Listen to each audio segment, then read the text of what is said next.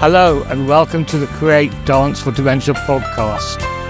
This podcast is brought to you by the Edinburgh Centre for Research on the Experience of Dementia, also known as ECRED.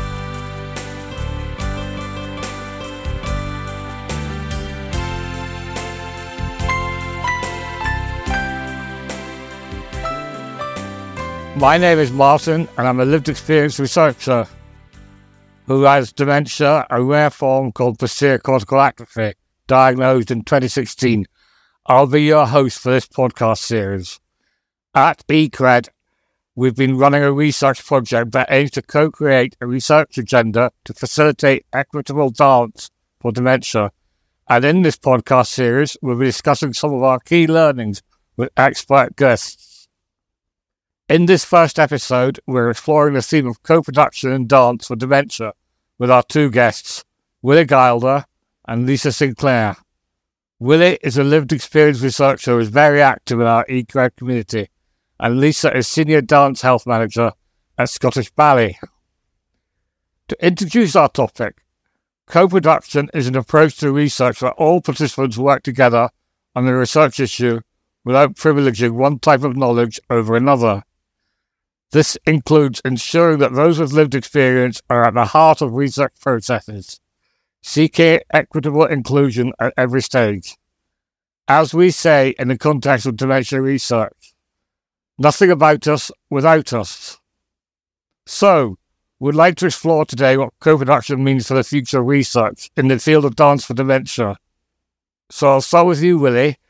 Would you be able to tell us a bit about yourself and your initial thoughts about why co production may be important for the future of dance for dementia? Yeah, sure. So, uh, my name is Willy Gilder. I live in Edinburgh. I'm age 70. And a couple of years ago, I was diagnosed with uh, Alzheimer's disease. It's a sort of slightly odd form of Alzheimer's disease that I have. It doesn't affect my memory, it does have some effect on my eyesight and uh, my um, working memory is a bit compromised. One of the things that happened to me after I was diagnosed was that I started to become quite involved with lots of different groups, people campaigning on behalf of people with dementia, and people interested in research. And traditionally, research in dementia has been kind of um, biomedical. You know, I mean, everybody hopes for a cure, and, and there's a a possibility of that on the horizon now. But there's all those other areas of research into how us folk with brain disease can live better and lead happier, healthier lives. Because, you know, we shouldn't just be written off. So I'm interested in the whole notion of how we can become involved in that research, not just so that you know, we get rung up by students every now and then to say, can you take part in this study? But so we can have some kind of say in the sort of study that we think is useful. And it's, uh, I think it, not least, it's a good idea because it helps keep brains active. And we know that the more active you can keep your brain, then the more active you are likely to stay mentally. Um, and, and the more you can stave off progression of, of whichever brain disease you happen to have. So um, I'm a bit of a fan of the idea of getting involved with research, uh, which means I spend far too long on Zoom calls. Thank you very much, Willy. And now, Lisa, it'd be great to hear your thoughts. Thank you so much, and lovely to to, to speak to you, Martin and Willy. I'm Lisa, and as you said, Martin, uh, I work for Scottish Ballet, and we run a, a dementia inclusive program called Time to Dance. And I feel, I mean, I really connected in with what you were saying, Willy, about staying active for longer and quality of life being really, really hugely important. And for us, we feel that co production is at the heart of that because we really feel that in order for Dance for Dementia programs to be truly person centered, to be relevant, and to really hold meaning for people living with dementia, then they really need to be part of the design of the programs not only the research, but the actual programs themselves. Because without that, it really it lacks that meaning and it lacks that integrity. And so for us, we really want to ensure that we're able to create safe spaces where people can feel respected, to build an environment of trust and equity. Equity is hugely important, creating equitable spaces, because actually, we don't want people to feel like patients when they come into these programs. And I think that that's really important to shift that dynamic so that people who are coming into dance programs are dancers, they're artists, and it shifts that and really creates that sense of ownership in the program as well. I think that's hugely important in the future of dance for dementia, bringing people with lived experience and those around them to form a community of support uh, from the outset. Thank you very much. I would just like add my own personal point that I call co-research cat writ to the brain, because that kind of I find that the more I do, the more I need to do. But however, Willy, co-production is limited in the field of dance for dementia research. Why do you think that is? What needs to change to facilitate co-production in the future?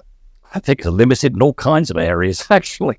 Traditionally, it's limited because, you know, we have experts, we have academics, and the world of research is quite esoteric, really, because researchers and academics tend to think that long words are important and tend to use kind of complicated language. And trying to read academic papers isn't easy necessarily. And in the world of dance, I think it can seem like quite a closed world actually. You know, I've I've since since the seminar in Edinburgh, I've become a little bit involved with the dance world, not just doing some dancing, but doing some drawing of, of dance. And I go along to uh, the dance based studio in Edinburgh, and you know, here are all these tremendously fit people, and I'm quite an unfit person. I'm, I'm, I'm, I'm certainly not as slim as some of the dancers that I'm drawing, and that can seem a bit scary from the outside. Um, these folk have their own physical language. You know, they, they, they I've been drawing an, uh, a fascinating group, which is an improvised dance group. But you can see how when the dancers relate to each other, they kind of understand what move the next person's going to make. Sometimes it goes wrong and they end up in a great huddle on the floor. But much of the time, one person makes a move with their hands and and that's responded to by another person making a move with their hands. And, and you realize that these folk have been, you know, they've been doing this for years. So they have their own physical vocabulary. And I, and I think that can seem difficult to those of us who are not in that tradition. Because, you know, my tradition of dance is student discos where I, I pop around. And I, I did once feature on a BBC website as an example of bad dad dancing Luckily, that page has now been taken down. And, and I was always hopeless at things like country dancing because I could never remember beyond the first two moves. So I think things like dance can seem like a closed world to those people who are not in it. My recent experience is, you know, it's a very welcoming world, actually. And that, that even though I'm very unfit and not very elegant, people are only too happy to say, well, come and join in and have a bash and see what happens. And, and, and that's great. But those are, I think, some of the reasons why getting involved with research is is and, and research in dance can it's, it's tricky. There are barriers. Well, what do you say to that, Lisa? Well, firstly, Willy, I have seen your drawings and they are exquisite. They're they're absolutely stunning. So I really want to want to share that feedback with you. I'm also pleased to hear that your more recent experiences have led you to feeling more welcomed in that space and started to to have an impact on the perceptions of dance. And I think perception is really, really important and language that you you referenced as well. Because actually I can I can absolutely agree and see why you have felt that in, in the past as well. When you're seeing quite elite trained athletes essentially who are working at the very top end of their game, who have trained professionally for years and attained a level of technical capabilities that that you know are are are stretched beyond what our average the average person would ever ever be required or, or interested in doing. However, what I would say to that is that there are so many, and, and actually you you did reference this, Willy. You, you talked about country dancing and your bad dad dancing, which I think would be wonderful. I would love to see that. But I think that illustrates that actually there are so many ways of enjoying dance. We can watch, we can watch elite dancers in a theatre or a studio, and that's one way of connecting with dance. But there are so many other ways to enjoy and experience dance, whether that be in a village hall, whether that be in a, a dance centre, like a beautiful dance centre like Dance Base, whether that be at a wedding, at a wedding doing a ceilidh. There are lots of different ways, and I think it's about encouraging people to find what's right for them and in the way that is meaningful for them. But also for people who are programming dance and also dance for dementia research is how do we meet people where they are? How do we learn what those barriers are? Because really, ultimately, it's not for those people living with dementia to change their approach to fit within our world. It's actually got to be the other way around. What can we do to make what we do support your needs? How do we need to change? How, how do we and what do we need to change in order to support you to be able to access that, that environment? And I do think language is hugely important. And actually, I'm going to, you know, we, we were in a meeting yesterday and a word came up a very academic word. I think it was ethnography. And actually, you know, not everybody on the call knows what that is. So there's a really good example of ensuring that, you know, those rigid, complex structures in which research and academia exists, how can we break down the barriers and the constructs that exist within that to make sure that it is a welcoming and safe space for everybody I'm not an academic myself, I'm an artist. I would identify as an artist, but actually, creativity and storytelling and data exists in all of us. So, in some in some way, actually, we are all researchers, and it's just about how we can create together those structures and those frameworks and those environments that enable everybody's voice to be amplified and for everybody to flourish at the point at that intersection. But I do think that I think maybe also, and this is me, I'm, uh, you know, I'm not the expert actually. There's no better expert in this than the person living with dementia. If you want to know what matters to someone living with dementia, ask them. You know, there are challenges potentially around safeguarding, around ethics as well, and possibly stigma as well. And so, how what can we do within research and creating those environments and our dance programs to help address those things as well? And a lack of diversity, a lack of inclusion in, in the process. What can we be doing to break down those barriers? That brings me to my next question. Co production is also about working in partnership with a range of different professionals. What role do you think dance professionals play in the research process? I think it's as uh, Lisa was saying, really, it's in terms of reaching out and embracing and kind of drawing in, and you know, understanding that those of us whose dance knowledge is limited, to put it mildly, we're not going to understand if somebody says assume position one or whatever it is that people talk about in the ballet world, and we're scared. we're a bit frightened, many of us. Uh, we're a bit intimidated. We bring to any idea of dance, all these worries that we have that we're not good enough, that we're unfit, that we well we're clumsy, we've got two left feet, etc., etc. Now, not everybody feels like that because obviously, you know, some people have danced all their lives or have different experiences of, of, of dance. But when you're talking about older people, brain disease and dementia are going to be older, even if they have younger onset dementia, they're probably going to be over the age of, of 55 or so. We start to get all kinds of health complications. I mean, my particular case, I, you know, I've, I've suffered from, from heart disease, so I have, I have a level of unfitness. So I suppose what needs to happen from the professionals, from the professional dance point of view, is they need to understand where people are starting from. Starting from mentally, starting from physically and, and that can be a very baseline. You know? I mean, get me to go from one side of a hall to the other, and I can be out of breath.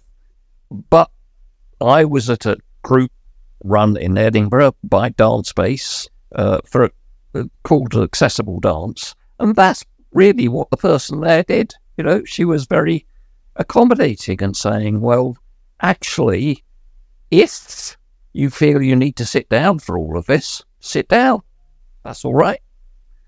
Now, I can understand how, for some people, that could actually be quite difficult.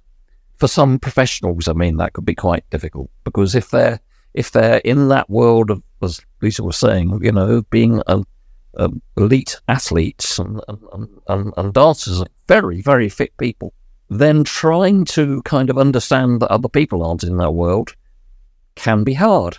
But equally, you know, I think it can be done. Can I just quickly jump in because I have a question for Lisa as well? I find it very hard to listen and do at the same time. So I was just wondering if you would be able to think of a way of personalizing it for someone like myself, because that's another general question. Absolutely. And I think, Martin, what I'll do is I'll maybe bring that into the, the wider question, if that's okay. Yeah, so to come back to the question about what professionals can do, and um, well, certainly the dance community professionals can do, I think it's it's really important to note that dance health practitioners have to be very experienced, not only have gone through professional dance training so that they have an excellent understanding of the body and how that works and creativity, but also they have to be very experienced community practitioners. So performing on a stage for 20 years in itself is is wonderful, but that doesn't necessarily set you up to be able to deliver work in the community. And certainly the artists that that we engage with and that we know all across the world, of course, that are delivering excellent dance for health programs are exactly that. They are people who have decades sometimes of experience of working with the community at a range of different levels and different settings first and foremost, actually, having an emotional intelligence and social good communication and social skills goes a long way before we even think about any of the dance elements.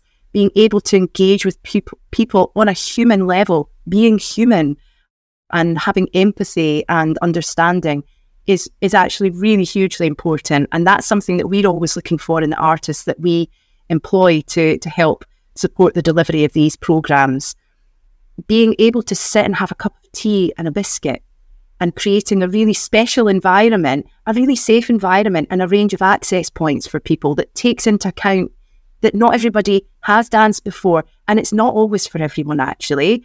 And sometimes the people that come along are time to dance dancers. Actually, sometimes the reason that they're coming along is because perhaps a companion or a family member has seen the program advertised and has said, actually, would you like to give this a try? And they come along together. So for us, certainly, and my advice, you know, to the dance community or anyone interested in, in these programs is actually exactly what you're saying, really think about all of the other things that are needed to make that person feel safe and welcomed into that space first. Actually, the dance comes second. So for us, we have a social cafe before our class and after our class because actually bringing people gradually and safely into the space and just enabling them to have a moment to settle with a cup of tea and a biscuit is a really nice and safe and welcoming way to, to bring people into the class. So that happens before we even get anywhere near the studio. And we usually have images of participant dancers on the walls so that, again, it's not only our elite performers that they're seeing, they're seeing the more representation. There's representation around them in the building the building itself has to be accessible and dementia inclusive.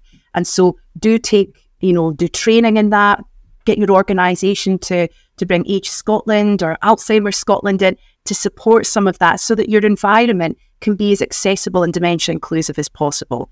Then when you finally get into the studio, once you finally manage to, to lure everybody into the studio, having a range of access points is hugely important.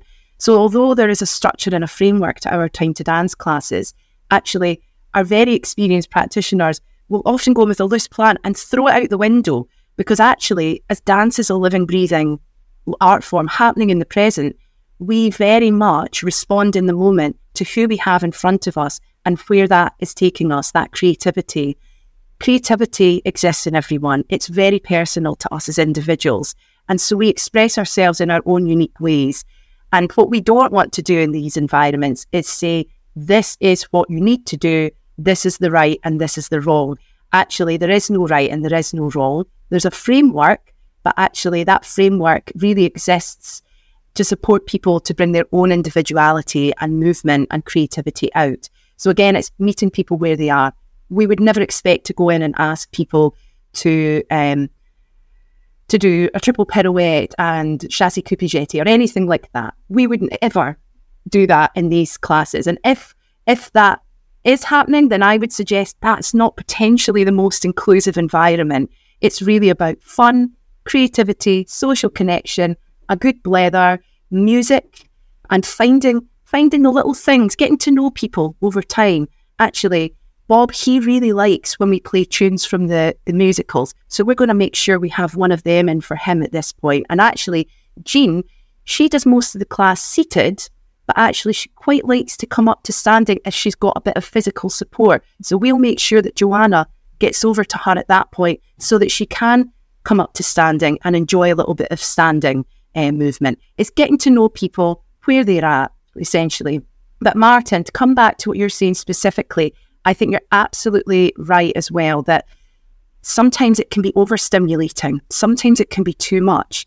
And there is no one size fits all approach to this work. And I think that is so, so important to say that, that sometimes the environment won't work for absolutely everyone in that space. And it's not for us to make those decisions or to force something onto somebody in those moments. It's about empowering people to make the choice for them.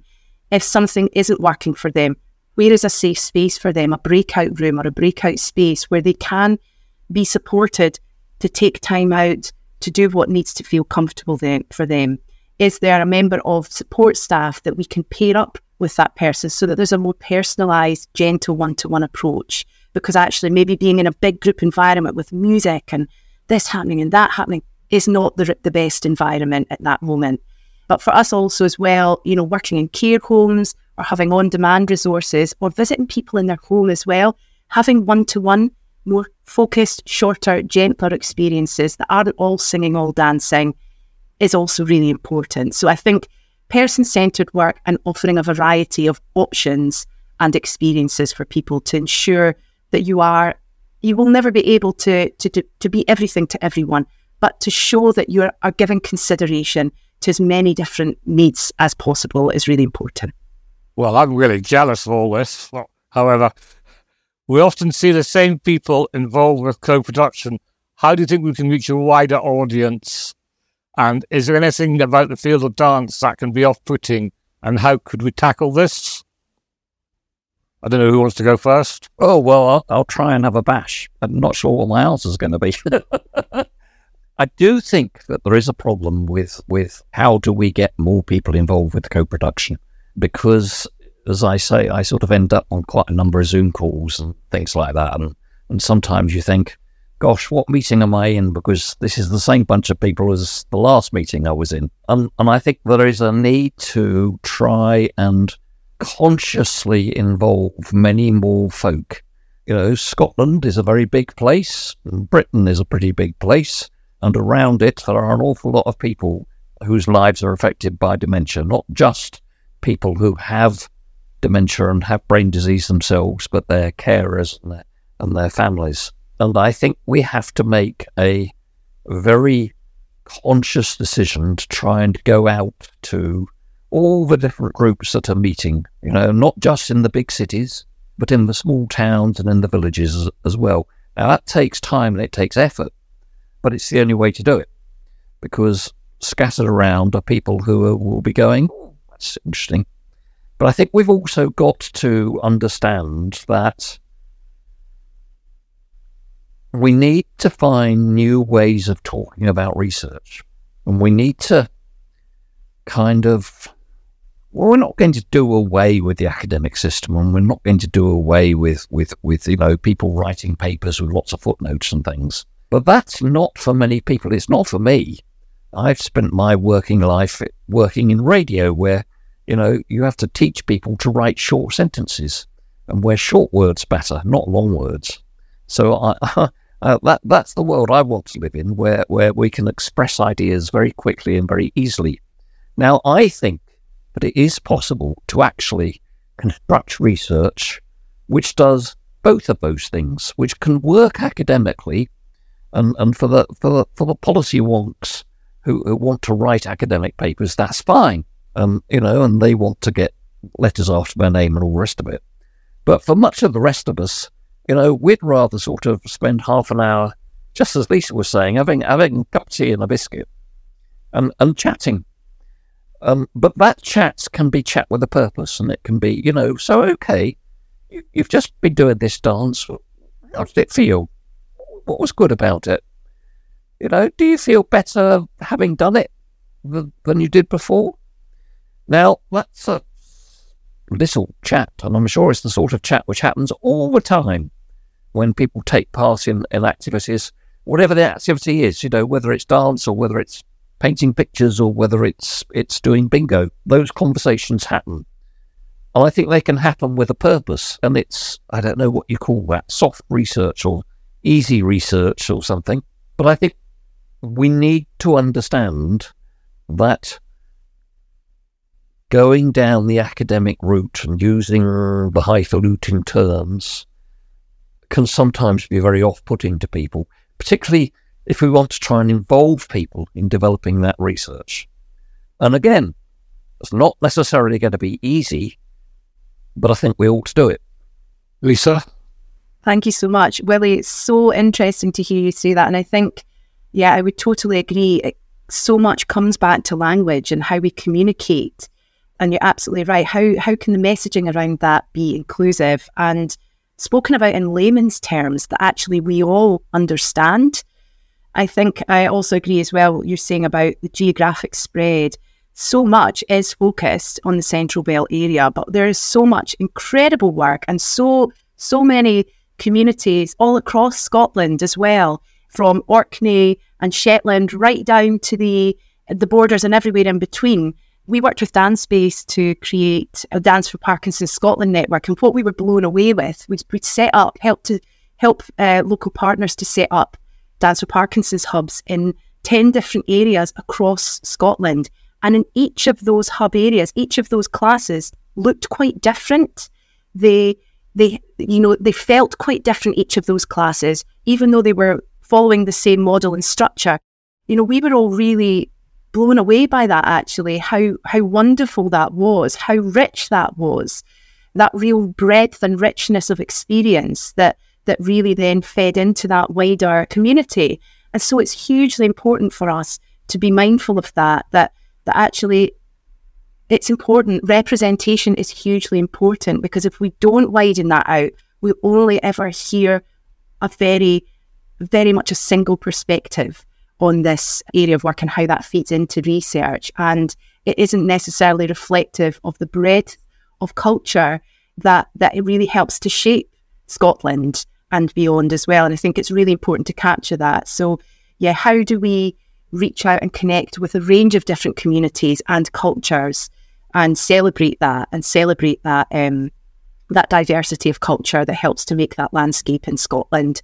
And I think grassroots organisations are a huge part of that, and third sector organisations and support organisations, specialist support organisations, because they're on the ground doing so much incredible work all across Scotland.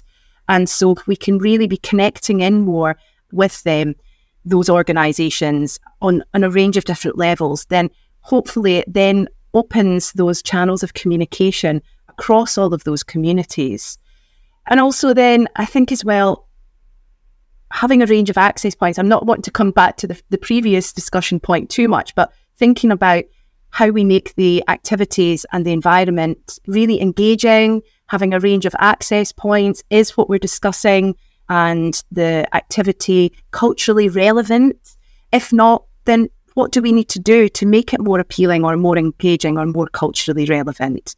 And just to also come feed into around uh, a point around professionals as well, I think really engaging with and collaborating with health and social care professionals is hugely important too.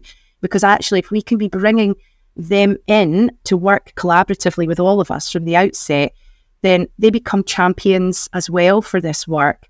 And so it then has a really ripple effect, a knock on effect, because it then means that we can have access to people on the ground that maybe we wouldn't actually be able to work with and connect with in the same way if we only stick within our creative environment. So I think reaching out is hugely important, but collaboration with grassroots and health professionals too. It's been a great discussion, but unfortunately, time's running out. So I have one final question for you both. Dance be used as part of the co production process and dementia research, and how do you think it could be done? Over to you, Willy. I think it can be done.